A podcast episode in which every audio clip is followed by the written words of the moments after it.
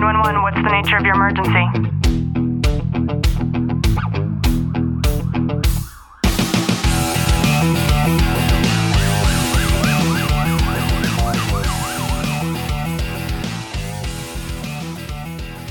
Welcome back to the Tactical Living Podcast. I'm your host, Ashley Walton.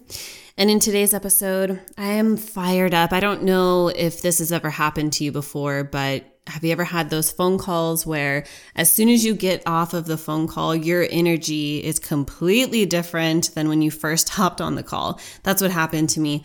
I took a little safety nap earlier today.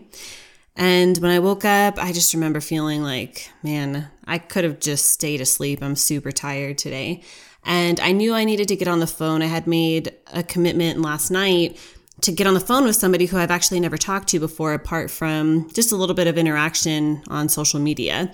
And for me, something happens in my world where you can take that relationship off of the social media platform and you pull it into an actual phone call conversation and then maybe you meet up and then it turns into like a real relationship. And not to say any of the relationships that I have online are not real. They are very very real. And I try my hardest to make sure that I am cultivating a relationship and acknowledging the real person behind the profile picture. But um, it's definitely next level when you are able to have that one on one communication with somebody. So, um, I was supposed to message somebody, and I'm not going to make mention of who this individual is because I did not get permission to do so. And I was supposed to text him when I was ready for the two of us to hop on a call. So I did, and he wanted to call me. So I told him he could. And we get on the phone. And mind you, we're essentially two strangers. We know of one another, but we don't really know each other. And the two of us ended up talking on the phone for over an hour.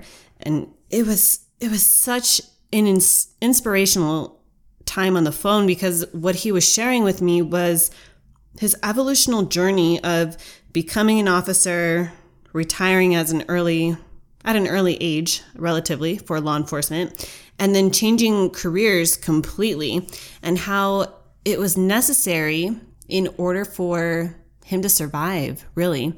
And I'm hoping that I will be able to bring him onto the podcast and interview him. So I'm not going to share too much and go into too much detail, but I wanted to share one thing that he told me. And we started to talk about infidelity. And he said to me, you know the story of how there are so many officers, and we're talking about men, but this could happen with women too, of course. So many men who are officers who cheat on their wives. And he asked, like, do you know why they do that? And I stayed silent. It was a rhetorical question. I knew he was going to continue speaking, and I held space for him. And he said, Ashley, it's just like anything else. When we drink alcohol, when we do drugs, when we go to gamble, when we sleep around, or we need that high, that sort of dopamine hit, we're looking for the validation in women because it's an outlet. It's an outlet just like everything else for us to be able to escape from. And going a step further, when it comes to a man being an officer, being heroic, anytime that he might be dealing with anything that triggers emotions, we can touch on the symptoms of PTSD for a second. When you have a, a woman, and we'll, you know, we've all heard the term badge bunnies, and I think he called it holster sniffers. I had never heard that one before. When we get into any kind of interaction with them and they glorify us, they see us as this hero, and it makes us feel good well, that right there is that validation, that reconfirmation, and it masks any of those internal emotions or feelings or even fear that's being held and suppressed deep down inside. And that just blew my mind because when we think about infidelity and we think about police officers having a stigma of a lot of them fucking around, we never attribute that to being a byproduct and a cause of the profession and the demanding stress that these professions put on these officers.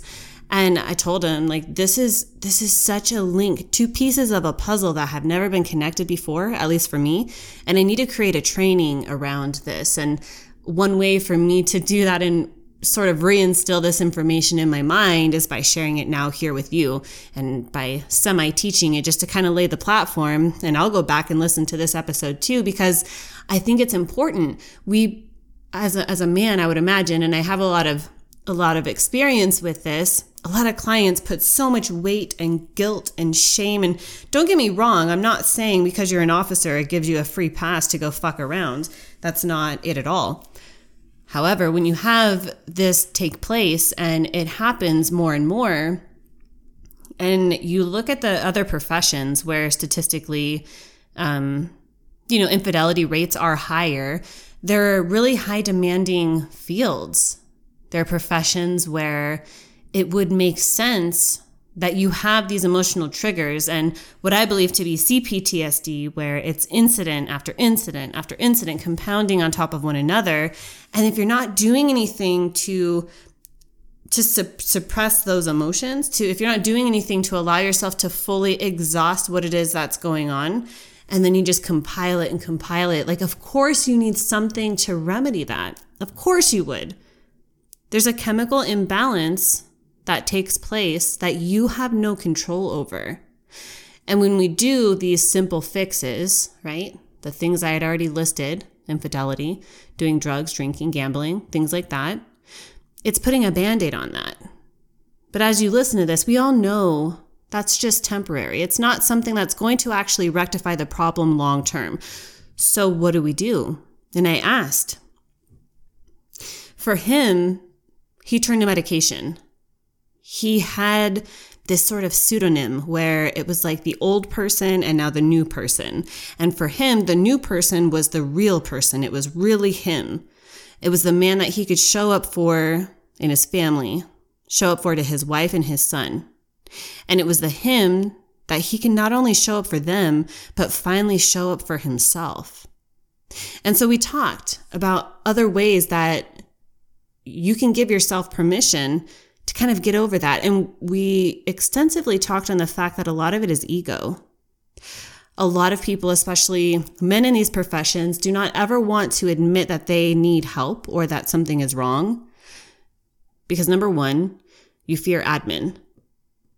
You don't want admin to take away your badge and to go and tattletale on you, which is so messed up, but that's what happens in these professions. Some departments have certain confidentiality standards in place, but we all know for the most part it's bullshit. And that's why these men and women don't seek out help. And that's one of the reasons why Clint and I created coaching. And not to say that we we have the ability to add value to everybody that we work with. There are some people that we have to refer out to psychiatrists if they need it. But a lot of the times the things that these men and women are going through, they need an outlet for. They need somebody to hold space for them confidenti- confidentially. And I think it's a shame. I'm starting to see more and more people that are raising their voices around this, who are saying it's okay to not be okay. We start hearing that more and more. It's funny. I listen to a lot of other content and I'm starting to hear that coined more and more, and I love it because I think it is okay for us to not be okay. And it doesn't matter what your profession is. I think that we've all been in careers or even going through life situations to where it just becomes too much. And then we look for something for self gratification. But what does that do? It feels good in the moment. And then you have the shame and the guilt that sets in. And maybe it's the same for you. I know it's certainly the same for me. I've had things in my life that, in looking back on, I can say I wasn't proud of. I am not proud of. But I can also identify the fact that the reason that I executed on those actions was because I was looking to be lulled. I was looking to be cradled. And now I know that all that that does is gives me something that's even heavier than I need to carry around all of the time. So I started to unload my shit. I hired a coach. I continue to hire coaches. And I don't carry that stuff with me. Even something as simple as meditating and journaling is an incredible way for you to start to unpackage even some of the smaller things. And I just want to leave you on that today. And I hope that this sits with you. And if there is anything that you are carrying and it's becoming too heavy, that you understand that it is never something that you have to carry alone.